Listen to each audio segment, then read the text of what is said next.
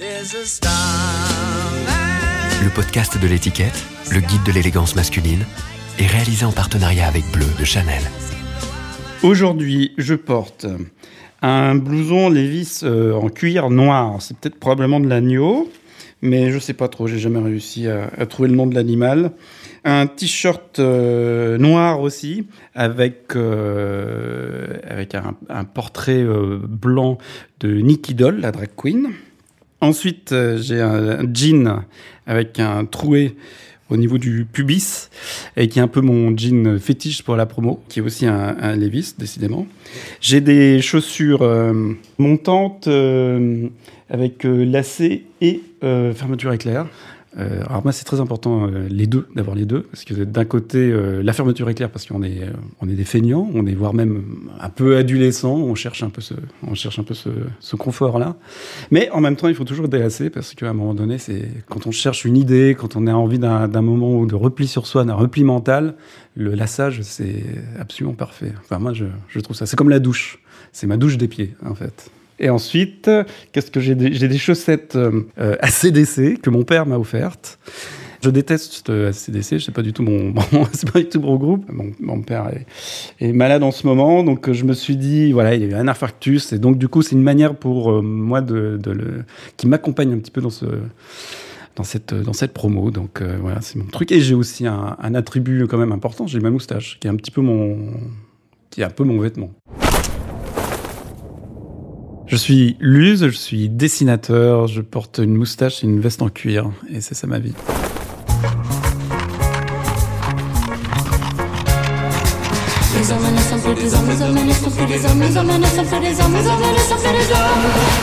Habitude, le podcast du magazine L'étiquette. Mes parents s'habillent, euh, s'habillaient euh, à peu près, euh, comment dire, dans des, euh, ils s'habillent à Tours dans un magasin qui s'appelle Palaf Sold. Alors je sais pas si ça existe encore, mais c'est un endroit où on, où on a des, des vêtements de marque euh, pas chères. Donc euh, en fait c'est du déstockage. De dingo. Donc de temps en temps, euh, quand je vais chez mon père, il a un t-shirt euh, avec marqué Chiruti, mais qui a un vieux, truc euh, que Chiruti ne veut plus. Donc, en fait, ce sont un peu des, fans de brocante. Donc, du coup, il y a, y toujours un petit côté. ce sont des choses qui ont vécu, souvent qui ont vécu finalement dans des, dans des usines que des usines ne, veulent- plus. Ma mère, elle, s'habille euh, euh, plutôt dans des fringues assez amples, pas mal de léopard et de pas mal de, de zèbre, et puis euh, du noir aussi. Je pense que j'ai hérité de pas mal de noir du côté de ma mère. Je suis né à Tours, dans un HLM. À l'époque, on pouvait porter vraiment un petit peu toutes les couleurs parce que je sais pas pourquoi, il y avait beaucoup, beaucoup, beaucoup de fringues de couleurs. Mais du coup, c'est quand même une ville assez bourgeoise. Quand on sort du HLM, c'est quand même une ville assez, conven- assez convenable. Et euh, j'avoue que quand j'étais adolescent, alors j'avais pas encore de moustache, euh, j'avais toujours pas de rouflaquette évidemment, mais j'avais déjà la cravate et je mettais des gilets un peu cachemire. Et donc j'étais vraiment, j'avais l'impression d'être très très original. Et aussi des pantalons abricots.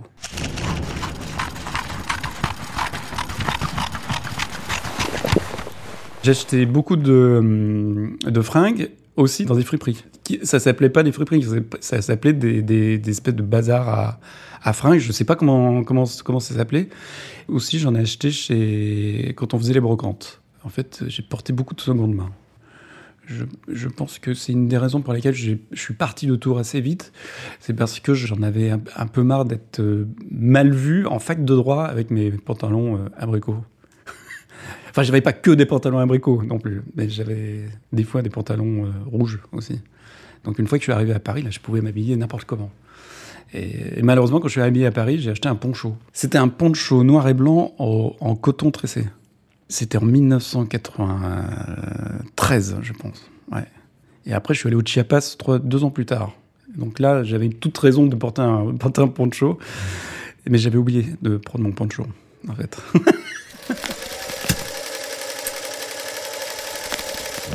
Alors attention, j'ai une période pas forcément très folle, mais j'ai une période, une période finalement très euh, dur à regarder pour quelqu'un d'extérieur. C'est pas pour rien que je suis resté puceau jusqu'à 24 ans. C'est que j'avais des campers, des campers rouges, avec des pantalons élimés en, au bas, en bas. Et euh, relativement pas de def. Ce que tu me diras, ça revient à la mode. Et c'était euh, c'était un, des trucs, de toute façon, ma mère était toujours très, euh, toujours très conciliante avec mon look, parce qu'elle elle se disait que, ça que soit ça allait revenir à la mode, ou soit c'était à la mode, ou soit c'était en ce moment, en ce moment bientôt à la mode. Voilà. Donc du coup, euh, j'ai pu m'habiller comme un cul assez longtemps. Très longtemps, ma mère était persuadée que j'étais blond, et elle voulait que je reste blond. En fait, j'étais blond pendant un an, je pense, ou un an et demi, quand j'avais 5 ans et 6 ans, parce que j'étais, allé au soleil. Et euh, à partir de ce moment-là, elle me décolorait les cheveux. Et ma mère était coiffeuse. Donc euh, ma grande rébellion, c'était de, laisser pousser mes cheveux et de les laisser dans leur teinte euh, d'origine.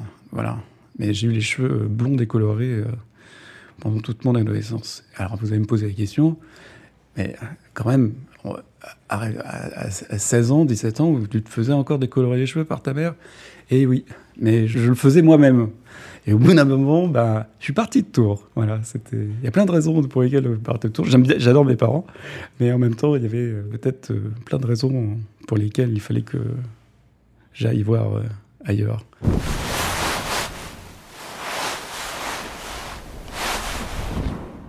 La moustache. Effectivement, la moustache, elle est toujours là. Elle est- là depuis le début. Elle est là déjà dans la tête. Moi, j'ai une, moustache à l'intérieur des lèvres, avant qu'elle ne soit à l'extérieur. Mais avant qu'elle soit vraiment à l'extérieur, évidemment, comme tous les tatous, ça met énormément de temps. Euh, j'ai longtemps porté un- une, petite, mouche et un petit bouc. Et ça, ça, ça a duré euh, jusqu'au jour où je rencontre les gens des requins marteaux. Il y a une maison d'édition euh, de bande dessinée où j'ai vu plein de types qui arboraient des moustaches très fiers, genre Fred Felder et, d'autres, et qui assumaient une espèce de, de- quelque part une espèce de, d'attitude de, de look de beauf éclairé. Et je me suis dit, pourquoi pas moi? Et là, à ce moment-là, j'ai, rasé sur les côtés, je me suis vu, je me suis dit, mais c'était ça que tu voulais depuis le début. Et effectivement, c'était ça que je voulais depuis le début. Depuis le début, je voulais euh, avoir, euh, avoir ce, avoir cette euh, Freddie Mercurisation de mon, de, mon, de mon look. À partir de ce moment-là, c'est devenu un appendice subnasal. C'est devenu un, bout de mon, un bout de mon corps. Alors, il y avait aussi un truc, c'est que mon père est moustachu. Et après, je sais que quand on- mon père rase sa moustache, il ressemble à sa sœur. Alors moi, je suis fils unique, donc j'avais pas de point de comparaison.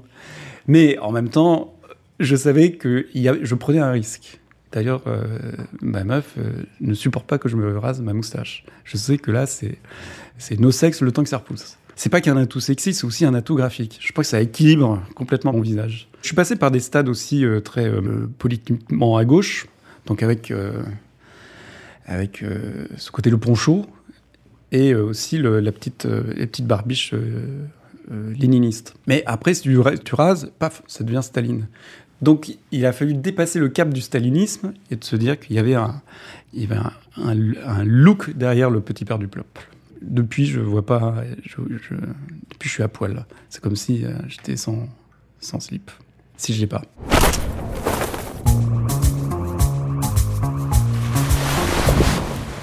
La musique a eu une influence très forte sur mon look, mais pendant très très longtemps. Alors, très très très longtemps. Et que je n'arbore plus maintenant. C'est une bonne question. Pourquoi Je sais pas. Mais c'est parce que j'achetais énormément de badges. Donc les badges dans les concerts que je, passais. Du coup, j'ai une, euh, une, boîte à badges. Et tous les matins, donc, je mettais euh, un badge de groupe euh, qui m'était cher ou que je voulais arborer, etc. Et quand on est dans le milieu de la musique, le badge, c'est un peu euh, ce que le trou du cul est pour les chiens. C'est-à-dire c'est là où on se renifle pour savoir si on va être d'accord musicalement les uns les uns et les autres. Bien plus que le t-shirt. Le t-shirt, c'est euh, tout le monde porte des t-shirts avec des trucs euh, mentionnés dessus. Mais par contre, le badge, si t'as un badge, un, un badge avec marqué Sons, par exemple, tu dis ah ouais tiens ça c'est ça on va- on a une discussion, on peut avoir une discussion, même si on ne veut pas discuter directement du badge. Donc j'ai eu des, badges de, très grosses dimensions et des fois j'en ai eu jusqu'à 4. Là c'était vraiment un tout petit peu exagéré. Mais en général, ça, c'était genre euh, deux. Et notamment, enfin, c'était, non, trois, parce que deux portés euh, au col et un porté à la, à la ceinture. Un jour, j'ai dû, dû voir quelqu'un faire ça.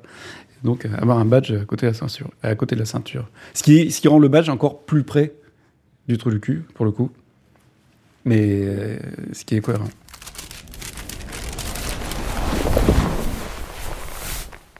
Il y a aussi cette passion pour porter des, t-shirts de couleur.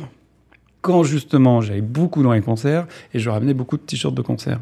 Donc du coup, là, je pouvais m'habiller avec un t-shirt rose Poupette Mastaz, euh, un t-shirt bleu pétard euh, de Numbers, des groupes qui ont disparu, ou Le Tigre. Mais maintenant, je suis revenu, je suis revenu un petit peu plus au noir.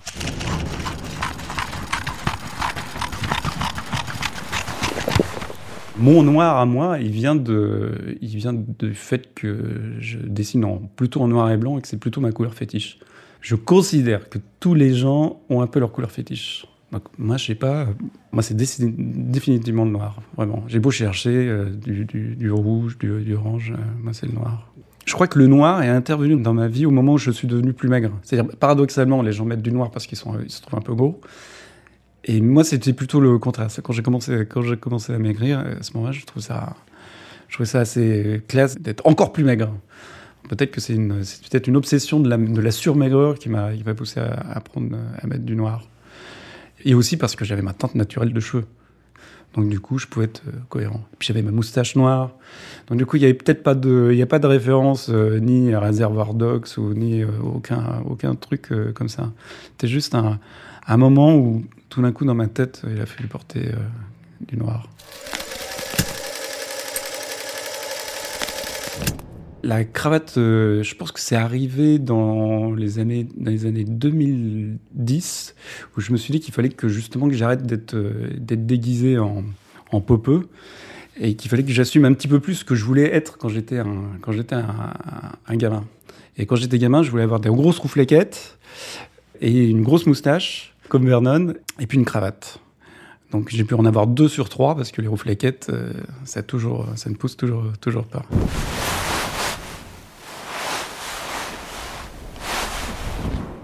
Les lunettes, c'était c'était toute ma vie. J'ai commencé avec des, des lunettes à grosse monture. Donc là, là, on a, là, j'ai des lunettes euh, grosse monture, euh, de vue, avec euh, euh, une teinte euh, dessus.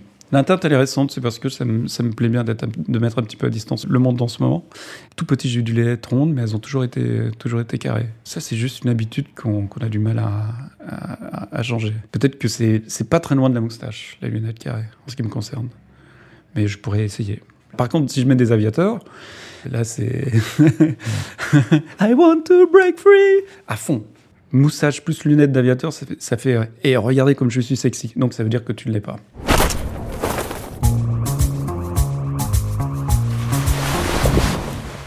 Aussi, on pourrait parler de parfum. Ça, pour moi, c'est assez. euh, c'est devenu assez capital. Bah, du jour où j'ai compris que porter un, parfum de mec, c'était euh, pas forcément très sexy. Que porter des trucs musqués, ça te ramenait, au, ça te ramenait une viril- virilité qui m'insupporte. Donc du coup, moi, je suis plutôt... euh, euh, je vais, c'est- je suis plutôt état libre d'orange. Là, là, pour le coup, là, je porte Fat Electrician. État libre d'orange. Qui a un petit côté, justement, qui a du cuir, plus, de, plus une espèce d'odeur de clope. Je fume plus, mais en même temps, j'aime cette idée d'odeur de clope. Peut-être que le fait de ne plus fumer, c'est peut-être la raison pour laquelle je porte du cuir. Parce que moi, ça me rapproche de ce que, de ce que je suis au fond de moi, c'est-à-dire quelqu'un qui, qui sent la clope. Même si je fume pas. Cette veste, c'est un peu comme la veste de Vernon, c'est-à-dire que j'aborde euh, tous les jours. Je, je pense que je commence. C'est une veste qui commence à sentir le Vernon d'ailleurs, justement. c'est peut-être pour ça. Pour travailler sur les bouquins, je m'isolais tellement que du coup, j'en oubliais les, les- les règles élémentaires de- d'hygiène.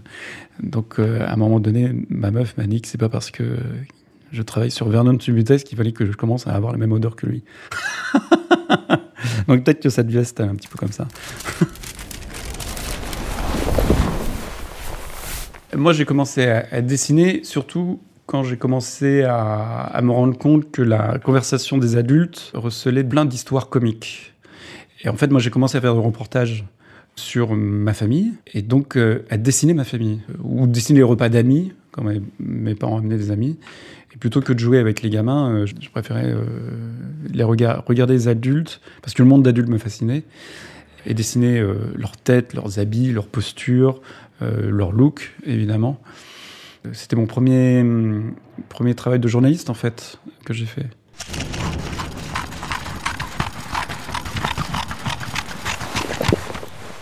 je savais très tôt que le dessin me permettait deux choses. Déjà de, de me rapproprier le monde que je comprenais pas forcément.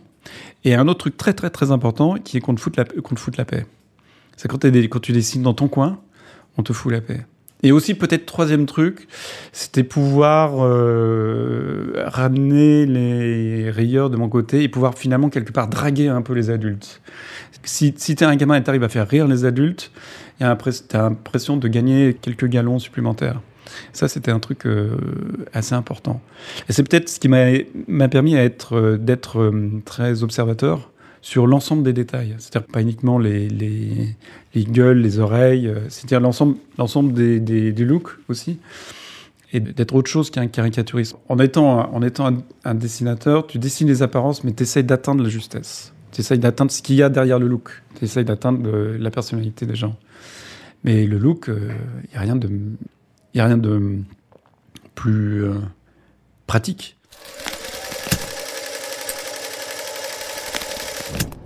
Je fais plus trop de reportages parce que ma tête est trop connue.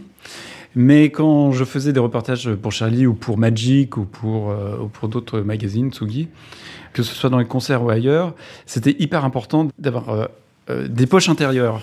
Des poches intérieures et des poches extérieures. Poche intérieure pour le carnet, poche extérieure pour les, pour les crayons.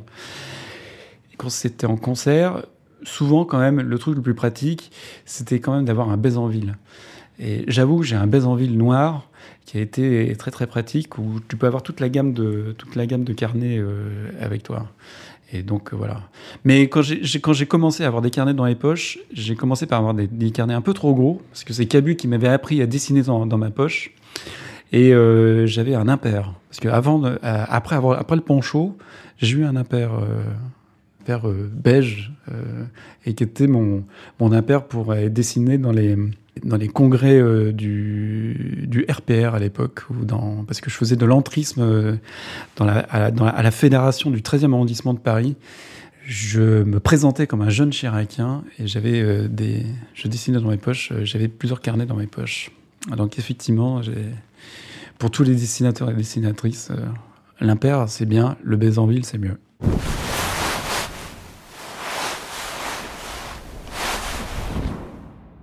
C'était déjà une, une manière pour moi de faire mes écoles graphiques, de dessiner vraiment ce qu'il y avait euh, dans le vêtement. C'était un pull, c'est pas qu'un pull. Un pull, c'est un pull avec un maillage particulier, c'est un pull avec un, un, col particulier, et c'est aussi ce, ce truc qui, qui m'a peut-être obligé à être, euh, ça m'a obligé à être très exigeant avec euh, moi-même, c'est-à-dire aussi pour euh, dessiner même des gens, des kidam euh, dans mes, dans mes dessins, que ce soit mes dessins de presse pour Charlie et puis euh, dans, les, dans les BD, il fallait que ce soit des gens qui portent des choses très différentes et que ça avait un, ça avait un sens. Que si tu avais un, col en V, c'était pas la même chose que si tu avais un, col en un col roulé ou si tu avais un col en, en U.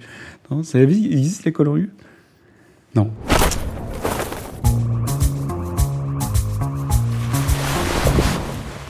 Le truc qui me plaît le plus à dessiner, c'est les plis des jambes.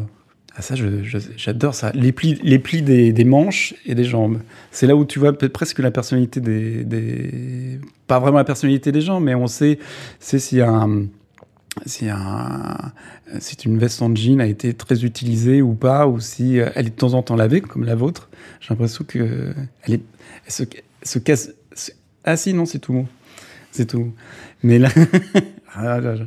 Donc, euh, ouais, ça, j'aimerais bien dessiner le pli de cette, euh, de- les plis de cette, euh, de cette manche-là. L'autre manche, non, moins bien. Cette manche-là, oui. En dessin, il y a des choses qu'on n'arrive pas à montrer. C'est vraiment, c'est le mouvement, c'est très difficile à montrer. Donc, le mouvement d'un vêtement, c'est peut-être la manière de, de montrer déjà le mouvement d'une personne sans, sans utiliser un artifice extérieur. Euh, des petites sont utilisées, des petites volutes, etc. Et euh, rien que le, pli d'un mouvement, ça exprime déjà beaucoup de, l'énergie d'un- dessin. Et c'est aussi très très euh, agréable. Ça permet de faire des, juste des, tout petits traits et puis de se d'être aussi dans le dans le hasard. Même si je vois comment les plis sont faits, ce que je dessinerais les plis de ta manche, je dessinerais des plis un peu un peu relativement au, au pif, mais je vois exactement comment comment ça se ça se plie. Comme tout le monde, j'imagine toujours la vie des gens euh, que je croise euh, anonymement dans, dans la rue. C'est surtout chez, chez les garçons que je me pose des questions vestimentaires. Chez les filles, je connais pas trop le, enfin, je connais pas trop le milieu. Je, je connais pas trop les vestiaires des, filles, mais par contre, chez les garçons, c'est plutôt intriguant. J'essaie d'imaginer en général euh, qui leur a off- Est-ce qu'ils ont acheté leurs vêtements eux-mêmes ou si c'est quelqu'un qui leur a offert? Sauf qu'on ne saura jamais. Mais du coup, on peut imaginer dans quel magasin il va aller. Est-ce qu'il en vient du magasin ou est-ce qu'il a acheté ça sur. euh, est-ce que, est-ce que le t-shirt à message, est-ce que c'est un vrai message qui que la personne a voulu transmettre? Ou est-ce que c'est parce qu'elle sait pas lire l'anglais? Et ça, c'est assez fascinant.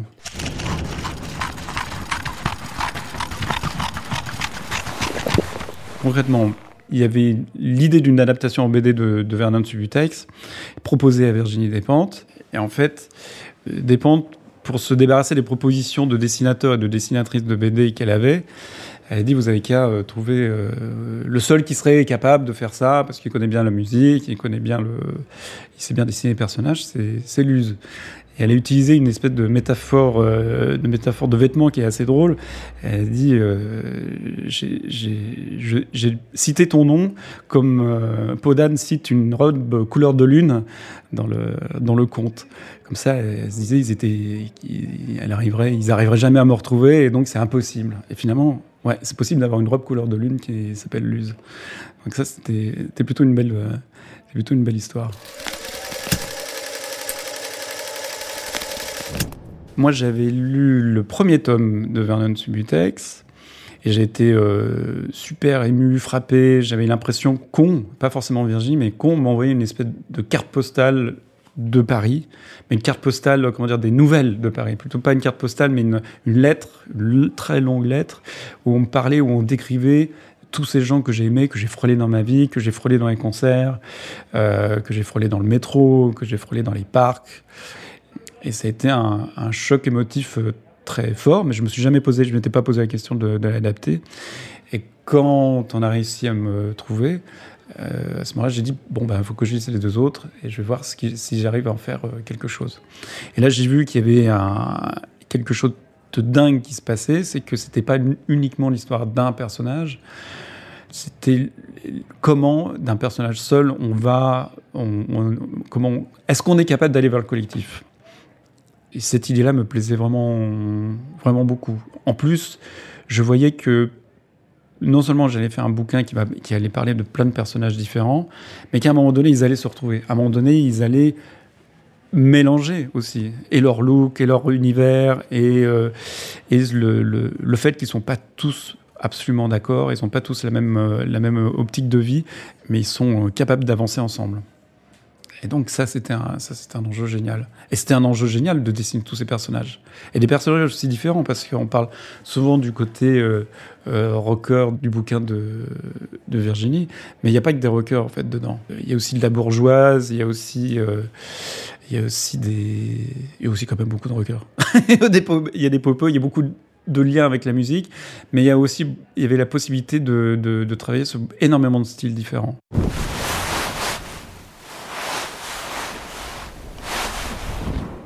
Le travail sur les personnages, il s'est fait euh, un peu en commun, euh, parce que j'ai demandé à Virginie euh, à qui elle pensait, à qui elle pensait pour certains personnages. En fait, j'ai eu beaucoup d'orgueil sur Vernon. Vernon, je voulais absolument le trouver tout seul. Et je l'ai, cherché, je l'ai, pas mal dessiné dans un, dans un carnet. Et au début, il ressemble à une espèce de Neil Young. Je savais qu'il voulait, allait avoir des rouflaquettes. Parce que je, le voulais émacier, et je le voulais, mais super sexy, mais mal, mais mal branlé. Il y a deux, deux manières d'être sexy et mal branlé, c'est soit d'avoir des grandes oreilles, soit d'avoir un très grand nez.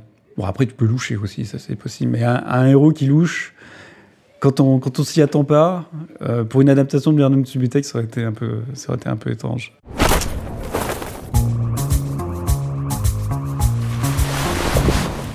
Le look de Vernon, il a, pas mal évolué parce que au début, il a euh, une espèce de gilet euh, sans manches qui garde apparemment presque 20 ans. Il a un, t-shirt euh, Big qui vient d'un groupe qui s'appelle Big Star. Ça, c'est un hommage à un copain disquaire de Bordeaux. Et il a plutôt une espèce de banane. Il a, on sent qu'il est, a un petit côté low call euh, euh, en lui. Il n'est pas très. on- C'est un beau gosse, mais, est, on sent qu'il va se bonifier avec l'âge. Il a très grandes, il très grandes oreilles. Il a un nez, il a, un nez qui va se, qui va se rapetisser en fait finalement dans, mon dessin. Et à un moment donné, il trouve à peu près son look euh, avec les cheveux, euh, les cheveux en bataille. Et en fait, ça, c'est un petit peu moins. Je pense que les cheveux, c'est les, cheveux, c'est une euh, partie de mon, mon look euh, dans Vernon. Vernon est toujours dans un jean, et c'est ça le problème, c'est qu'on se dit qu'il est toujours dans le même jean, depuis 30 ans, quoi, à peu près. Et c'est un, c'est un peu l'image que j'ai des, des, des disquaires, c'est qu'ils changent pas beaucoup de, de jeans. et je suis, je, je j'ai jamais trop fantasmé sur les slips des disquaires, pour le coup. Je, je pense pas que ce soit une très bonne idée de, de penser à ce qui se passe sous le jean du disquaire. Lui, il a un jean qu'il a porté tellement. Un jean, euh, un jean droit, c'est clair. Il a un jean droit. Il a un jean qu'il a tellement porté qu'il euh, qu'il devient plus grand que ce qu'il n'était au départ. Et il est. euh, comme il porte des bottines, comme moi, il porte les mêmes bottines que moi aussi. Son, son jean est très plissé à la fin. Alors, il n'y a pas de roulé à son jean. Parce que sinon, ça, ça, ça, je, trouve, que c'est assez, assez rédhibitoire chez un mec. Et euh, il a une veste, il a une veste en, en jean, mais c'est peut-être un, c'est peut-être un, un jean, mais on sait pas trop. C'est, gris, euh, on sait pas trop, trop comment c'est foutu. Mais il y a plein de poches, des petites poches pour garder les, pour, mettre le, le briquet et, et le tabac, en fait. C'est très utilitariste de ce point de vue-là. Il n'a pas de badge, lui.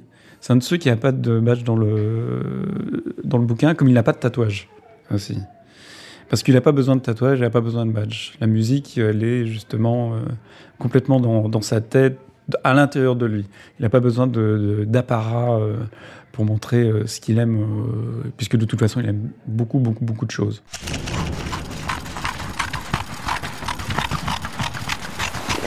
Les bagues, c'est très important. Les bagues, c'est très important. Parce que les bagues, ça fait absolument partie du look de Vernon, mais ça, c'est Virginie. Ça, c'est Virginie qui a des grosses bagousses tête de mort. Et un jour, je lui ai demandé de. je lui ai fait une photo de ses mains avec toutes- ces bagousses tête de mort, des deux mains. Et j'ai choisi euh, celle qui me plaisait le plus. J'ai fabriqué une bague tête de mort qui pouvait être exactement, exactement celle de Vernon. Elle a une espèce de diamant, une espèce de truc un peu bizarre. On a l'impression qu'elle est très précieuse, mais en même temps, comme elle est portée par un type qui a des- de la nicotine au bout des doigts, ça, ça tempère un petit peu la, le luxe de, de la bague.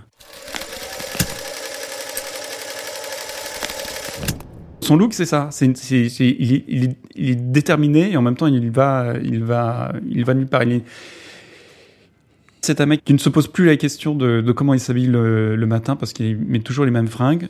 Il a même plus, il a revendu tous ses t-shirts sur eBay, donc il n'en a plus qu'un ou deux. Euh, il est débarrassé de, cette, de ce matérialisme-là, mais malgré tout, il, est, il reste euh, finalement droit dans ses, dans ses petits bottines à, fermeture éclair.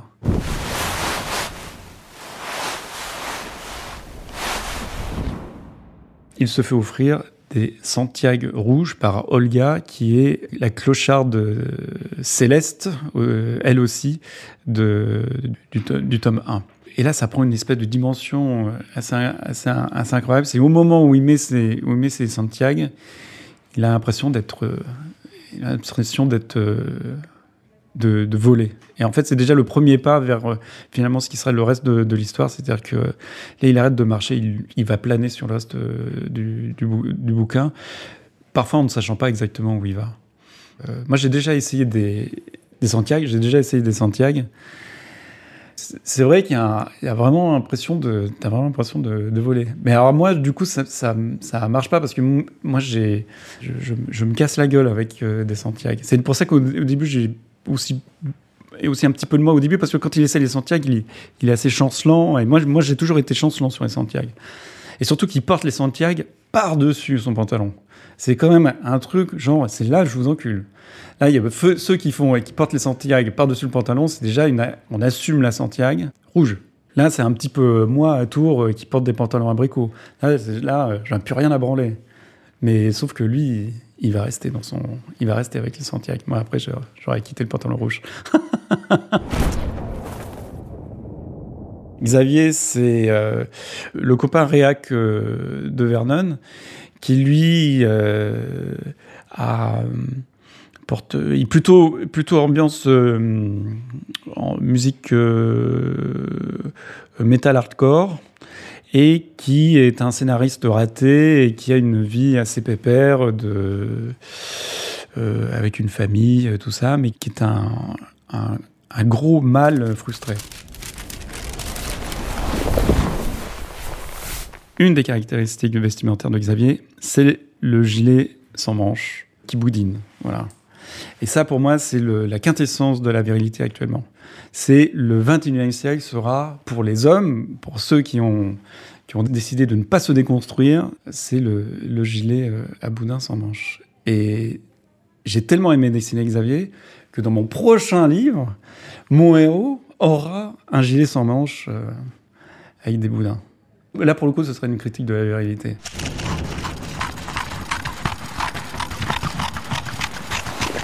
Si on cambriole, je crois que la pièce qui me ferait le plus de, de mal, si on me l'échouerait, ce serait ma moustache. Mais euh, je vous dirai pas où est-ce que je la planque.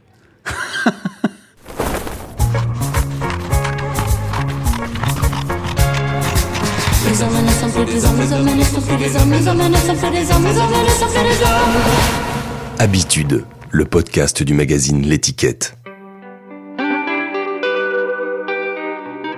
Vous portez une veste que pourrait porter euh, Vernon, mais qui sent quand même encore bon. Un pull que pourrait porter euh, Olga parce qu'elle a, elle a trouvé euh, au secours populaire.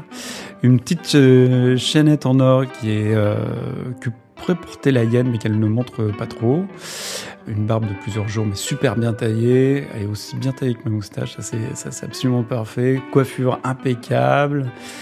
Le truc étrange, c'est pourquoi le t-shirt euh, sort du pull. Alors, euh, t-shirt noir, euh, du coup, ça fait comme une espèce de petit tutu. Mais c'est un, c'est un genre, c'est un genre. Ça pourrait être porté par, ça pourrait être porté par un personnage secondaire. euh, un personnage dans, le- dans le public, dans la rue. Ça, porté dans la rue.